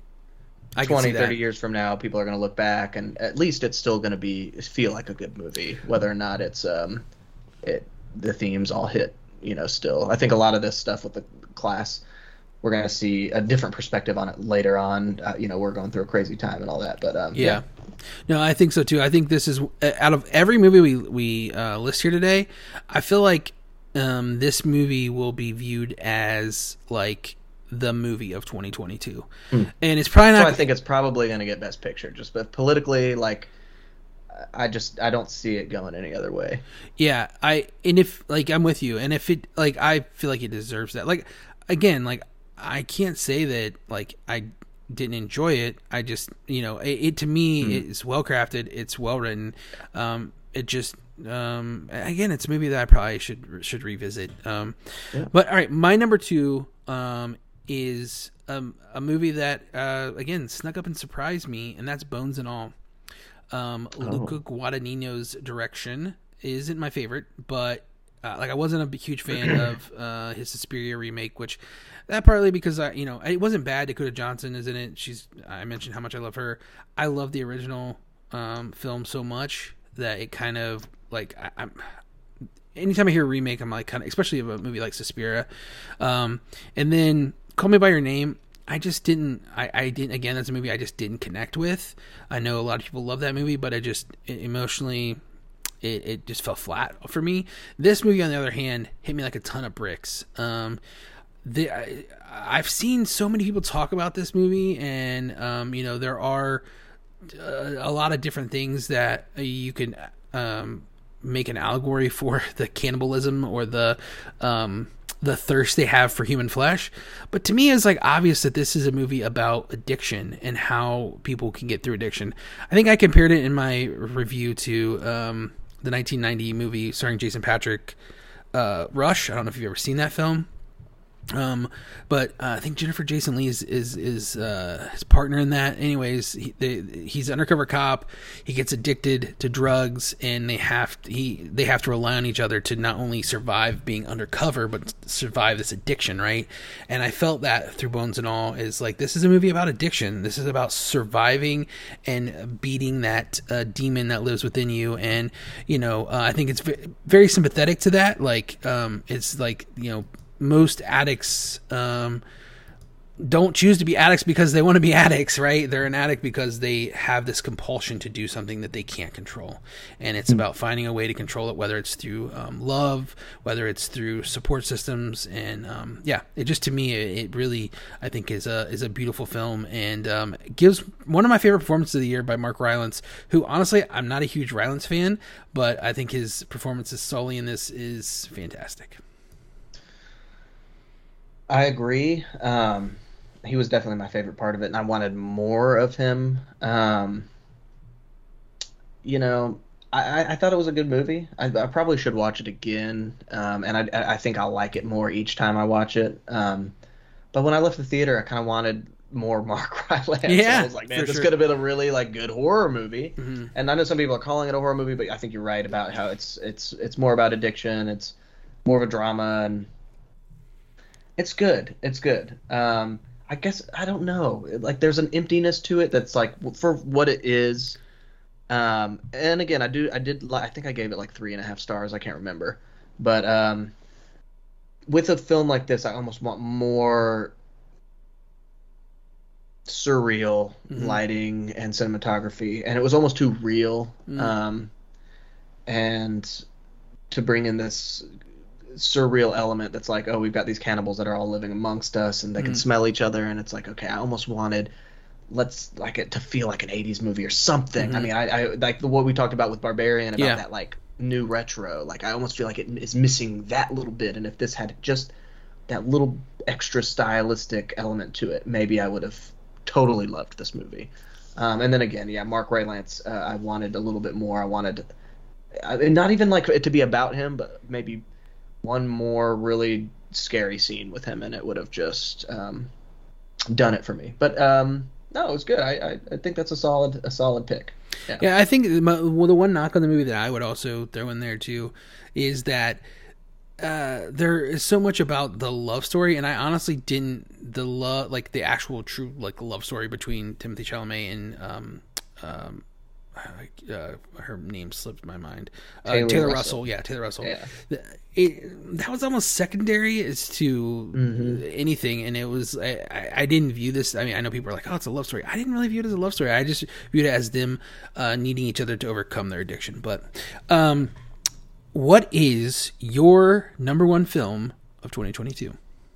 All right, my number one film of 2022 is one that you already had mentioned that you have not seen this year, and um, is the pinnacle of uh, movies uh, discussing class, and that's going to be Triangle of Sadness. I want to see this movie so bad. It's just it was it's just not anywhere. I can't watch it. It's just uh, it's painful. so hopefully it is available somewhere to see. I saw I saw it in theaters, um, and I I just absolutely love this movie. It is it is totally everything that um, we've been talking about about just the division between class and the warfare. bet- uh, You know, just in a nutshell, it's um, this you know male model and his like uh, influencer girlfriend go on this yacht with all these uh, well super wealthy people and they you know they crash and the, the only person who knows how to like fish and survive is like the lady who was uh, scrubbing toilets who's also a minority and just everything changes and uh, it is i mean i have not laughed so hard in a movie theater since probably jackass 2 um, if we're going to mention jackass Yes. and uh, you know i remember laughing hysterically during that i laughed so hard in this movie and um, Woody Harrelson is great. Um, the lesser known um, leads, uh, Harris Dickinson, he's been in a couple of other things. Uh, he's really good. Everybody's really good in it. Um, and it's just funny. It's just funny. It's a satire. It- It's just the quintessential flipping societal norms on its head. And it just lets you bask in and laugh at that and it's just done so artfully and so creatively and tastefully that um, I really liked it. I think a lot of people's complaints with there there is a you know without spoiling anything there is a little bit of ambiguity in the end Mhm. and I feel a little bit of that frustration. I totally get that, but I also liked the way that it ended and um, I yeah I can't wait for you to see that one and for you to give me your thoughts on that. Uh, so I'm ge- I guess uh, it is now available to rent on Amazon if I'm an Apple TV. Okay. So I'm Okay. This is I have plans this weekend uh, to watch this. This is probably one of the movies that I hated hated to miss the most. This and Babylon were the two movies that I was like, man, I got to see these before I make a list, but it just seemed like Babylon was never coming to me, and it was not going to be uh, able to be rented anytime soon. And I had been checking for Triangle of Sadness forever. I'm a huge fan of of um, I don't really I'm terrible with with uh, names, but um, Ruben um, uh, I don't Yeah, know Östlund, Östlund. Östlund, yeah. I, I love Force Majeure. Uh, never saw the Square, even though that movie, like I remember seeing trailers for it and being like, I want to see this. Uh, but I love Force Majeure. He's obviously a, a very talented filmmaker.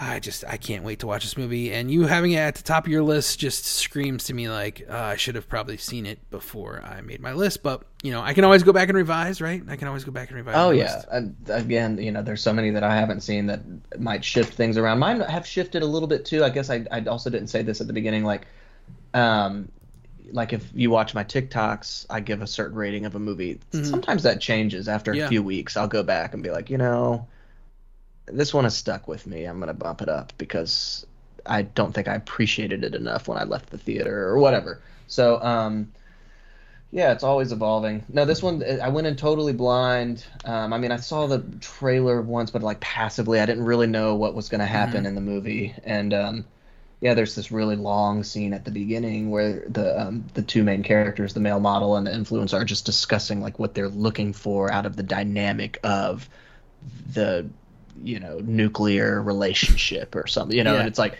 this long it's uh, quite a long scene and you're just listening to them over dinner talking about what they expect in a relationship and um i'm just like where the hell is this movie going? Is this is, are we really about to watch like, dinner conversation for for two hours?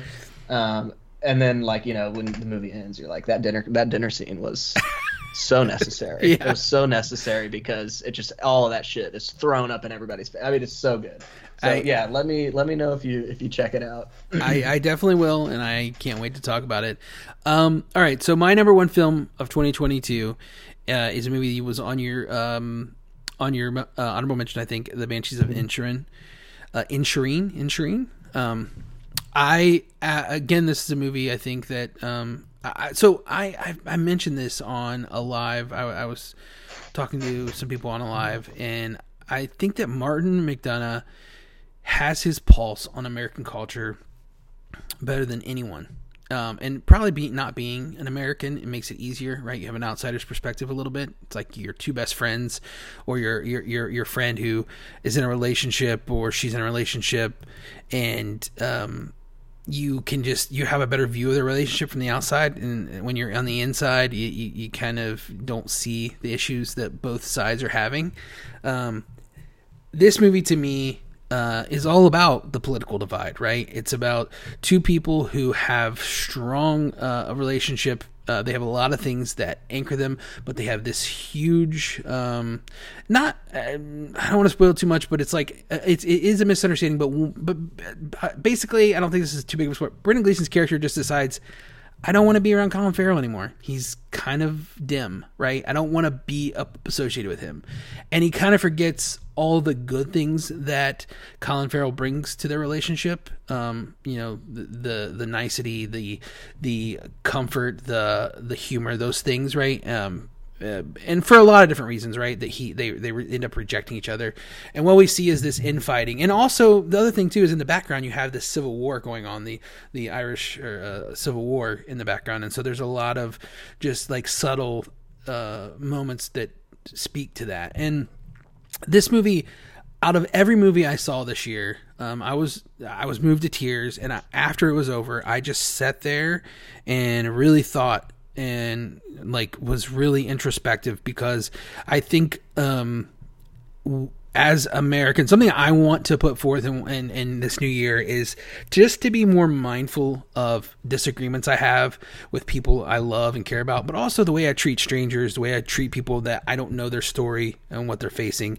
It's easy to jump to conclusions or to point fingers, but um, everyone is a person, everyone has a story, and everyone has issues that we don't know about. We don't know what they're going through every day. Um, so this movie just really, really, really hit me, and it moved me in a in a way. And I think I mentioned at the beginning of this, like film can really change your outlook on life and it can really change who you are if you allow it to and this is a movie that changed me. And it's another movie i mentioned barbarian i, I recommend.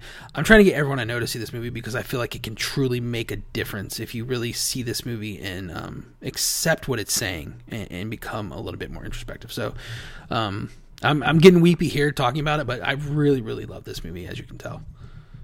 And it wasn't it wasn't on my uh, honorable mentions list, but it should. Oh, be. I'm sorry. I I thought- have I thought you it. Was on the the the other list that you read from your viewer, but um, Okay, sorry I believe.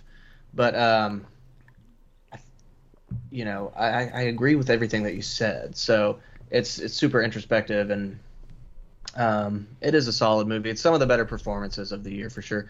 I think I rated it three and a half. I don't know.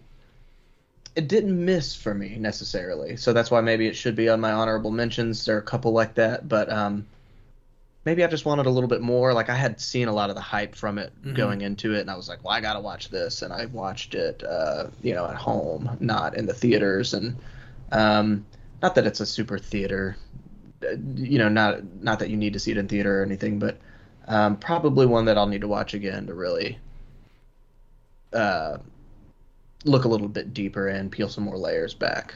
Yeah, Yeah. I think that too. Like, there was a lot of hype behind this movie, right? Like you said, like there's a lot being put into this.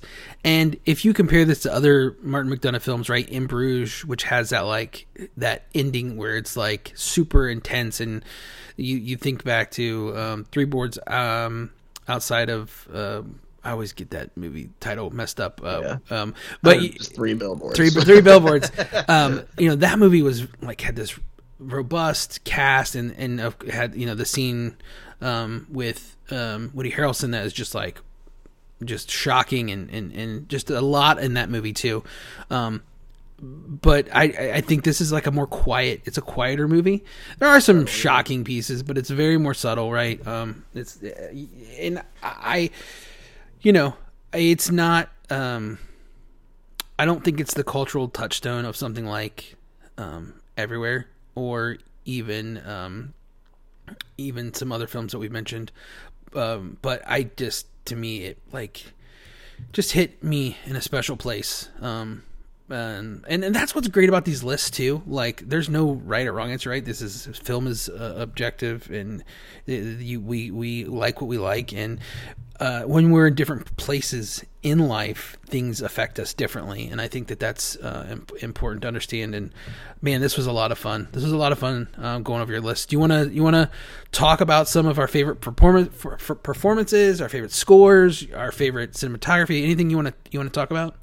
Yeah, we can. Um, uh, the, the one thing that I wanted to mention that hadn't come up is the whale. Um, I didn't. I haven't got to see the whale either, unfortunately. So you know, doesn't make my honorable mentions. Um, as far as a movie goes, I was incredibly underwhelmed. Hmm. But I do think that Brendan Fraser is, uh, you know, he's incredible in the movie. Um, I know there's some controversy behind, you know, wearing a fat suit and and all that. I, I, you know, I don't know the ins and outs of it, but his performance was great. I, I would love to see Best Actor come out of that. I don't know. Yeah, again, the Oscars a whole other thing from what is, uh, Mhm. you know, going through our minds, but um, definitely worthy to mention. Um, and then, you know, I didn't see Tar, but like I have high hopes that Mhm. Cate Blanchett is delivering, you know, the best performance of the year in that movie, just based on what I've heard. So I'm excited to see it. Um, uh, we didn't talk about uh, like the Fabelmans had a couple of good Mm. performances in it, but you know another incredibly underwhelming movie. Yeah. Um, I thought for me.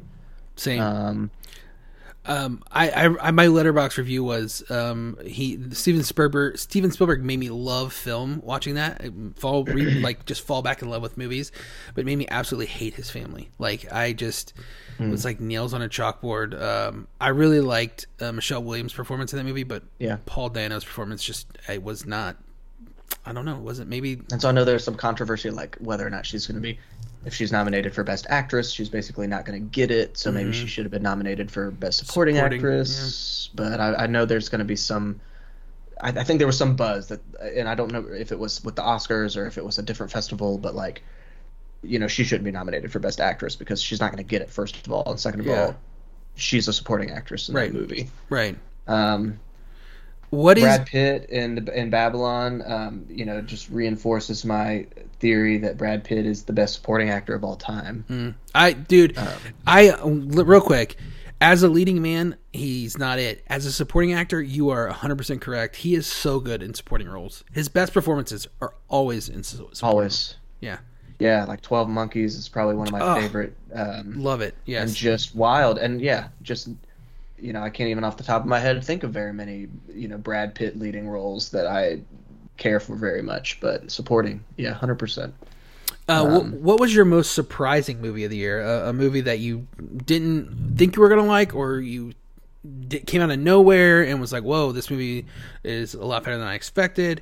Um, just to give you an example, for me, honestly, and it almost made my list was the Chip and Dale Rescue Rangers movie. I was not expecting that to be that good, but I laughed several times, and the animation style is so conflicting on screen. It made my brain hurt, but I I loved it. Uh, it was a good hurt. Uh, I don't know if you if you check that out, but um, it's um, it's on Disney Plus, I think. Yeah, it's on. It's a Disney Plus, but it's uh, Akiva Schaffer, um, Andy Samberg, John Mulaney. Uh, just I I actually was surprised by how much I liked that movie. Um, i did not see it and i'm not ignoring you. I'm pulling up my Letterboxd Oh, no, here so that i can get You're all good.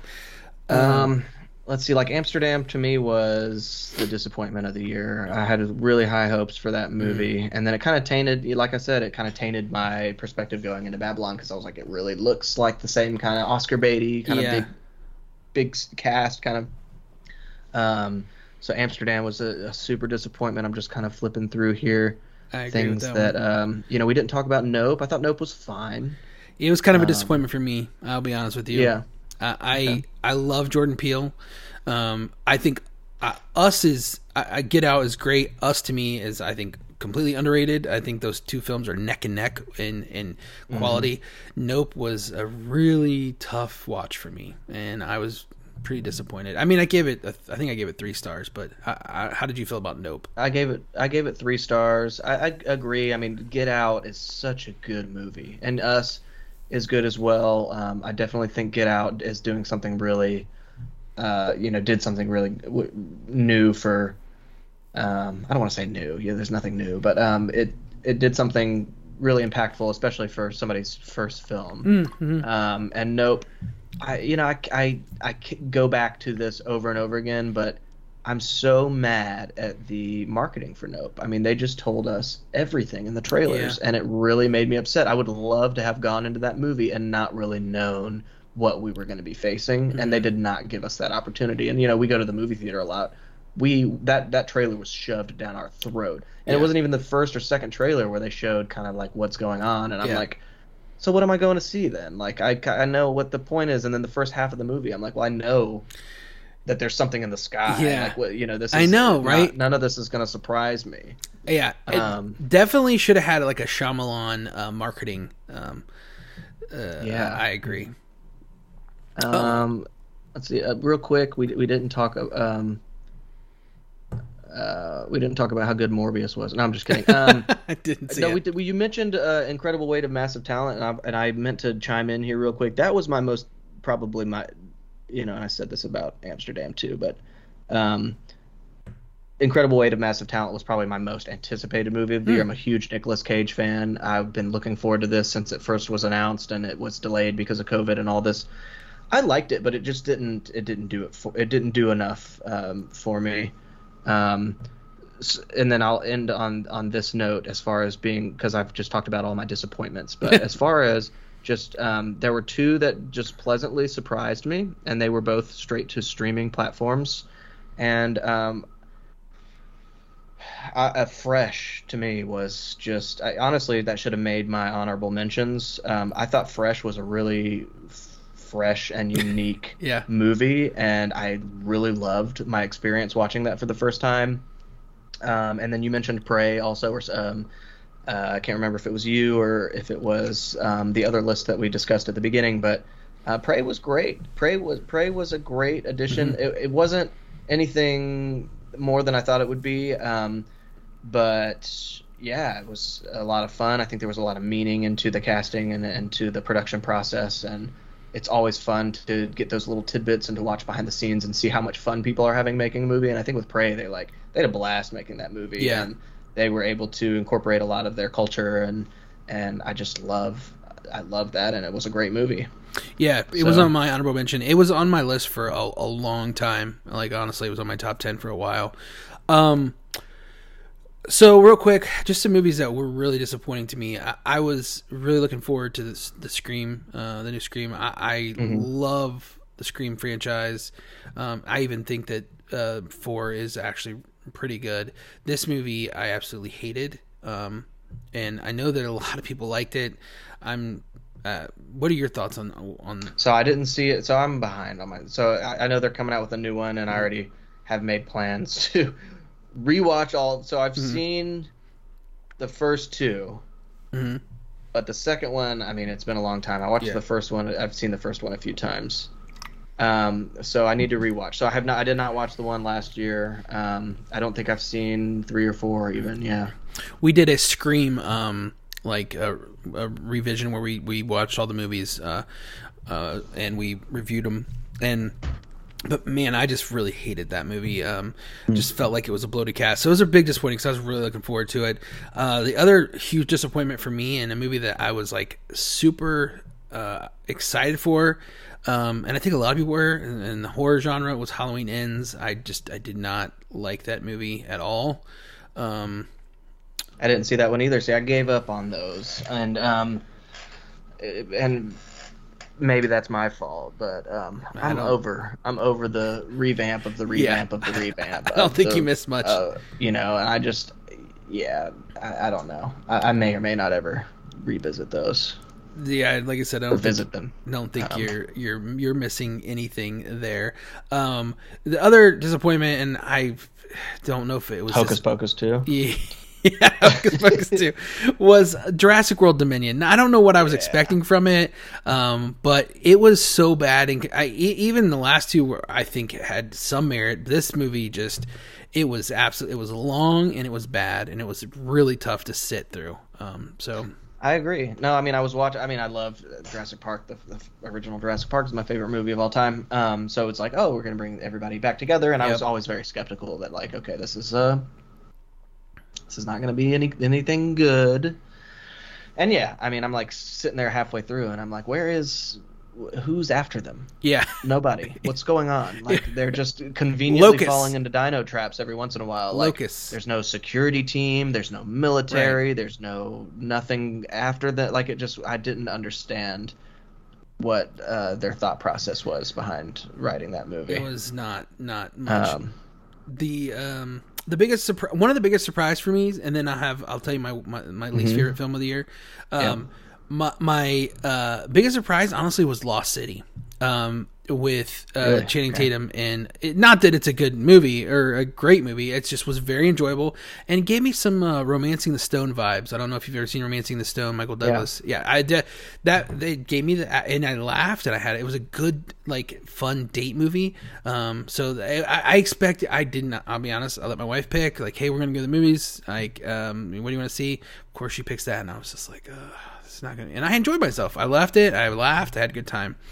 Um, my least favorite film of the year, and um, this is like my most popular TikTok, and I feel bad because I don't like bashing on movies.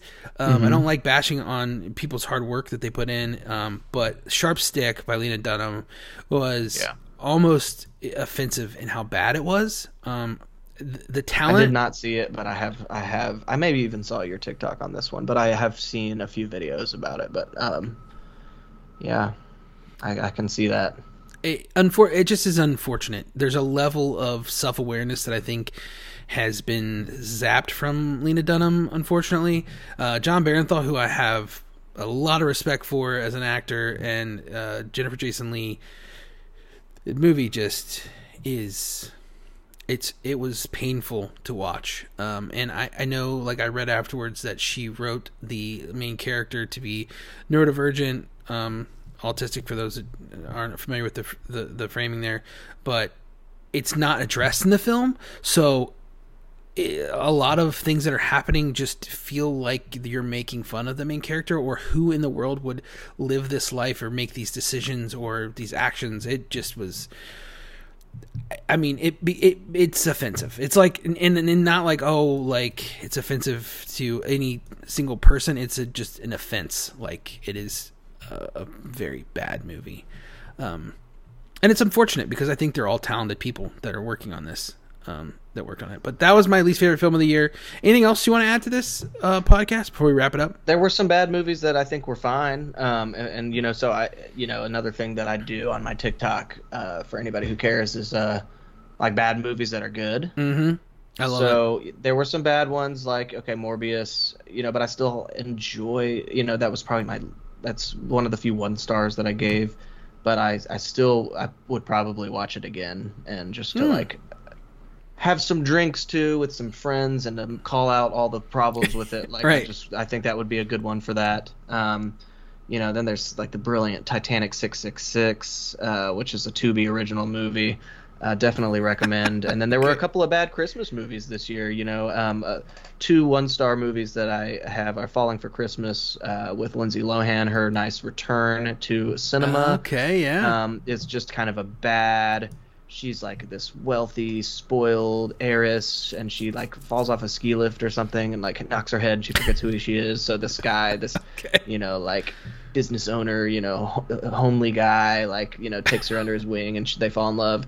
And then there's a Christmas with You, which is uh, Freddie Prinze Jr.'s oh, uh, return to cinema, if you will. I don't know if he's done anything lately, but uh, you know he's really happy with this movie because he was able to really embrace his uh, Latino heritage, and I didn't even know that he was. I- I, think he's Puerto Rican, yeah. and um, I didn't even know that about him. Um, really bad, but like another really fun Yeah. like Christmas time movie that you can watch and just totally make fun of, and like. Um, it's silly and it's music based, so there's some singing and stuff in it. Uh, and then I just want to see what are my. I have one more. Christmas Bloody Christmas. I gave one star. Mm. Uh, you know, uh, just another bad Christmas movie. Christmas, Um, Bloody Christmas. yeah. So that's. I had to just go ahead and plug those since we were going to talk about Yeah. bad ones. I figured. There You, know, there are some bad ones that are bad, but uh, we love to watch, and I will watch all of those again at some point. I'm sure. Yeah, you know, the, you're right. I think uh, two, uh, two on my list that fall into that category. One is Ambulance, Michael Michael Bay's movie, Oh, okay, yeah. and uh, The Invitation, which that that Yeah. movie I could have been so good. And again, I had high hopes for that. I thought that could have been the coolest movie. Yeah. If the whole movie was like the last five minutes of the movie, yes, it could have been a good movie. yeah, I agree. And if the marketing didn't reveal every single turn Yeah. in that Oh, movie yeah. too, Yeah. Um, Mhm. but I, that's probably a movie I'll eventually watch again because I did have a good time in it, and I I mean I recognize the flaws in it. And the same thing with Ambulance. Um, there was some shit in Ambulance where it's just driving me crazy, and my wife is a nurse, so she was even more crazy about some of the medical stuff that happens in it. But Yeah, okay. it's just you know it's batshit fun. Like those are two movies that I would throw in there too. Um, one movie I wanted to bring up that we didn't talk about, and I would just kind of curious, uh, real quick, on your thoughts on it because it got hated on uh, quite a bit. I actually enjoyed it. Obviously, didn't make my top ten. It's not honorable mention, but I gave it Don't three. worry, darling. No, I no, I did not like that movie at all. Okay, but no, I, I was just trying to guess. I don't know Um, where you're going with this. The Gray Man. The Gray Man. I didn't watch that Okay. one. It Okay. just did not. Um, it's one of those because that was not in theaters, was it? Was no, that just a? if it was in theaters, Yeah. it was in a very short uh, window for Netflix. That's another one that I just. Um, it's on my list and not something that I felt the the immediate need to watch in order to make any kind of Mm-hmm. ranking for this year. Yeah. it's extremely mediocre um but it just has gotten such bad reviews that and I, like i said i i gave it a mediocre review but i enjoyed it. I had like a decent time with it so i was just interested to see your thoughts. You don't have any though but uh don't worry darling we can talk about that. I did not like that movie at all.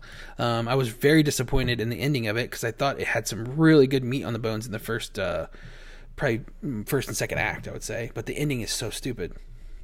Uh, yeah, I mean, it had it had enough plot holes for every other movie that came out this year.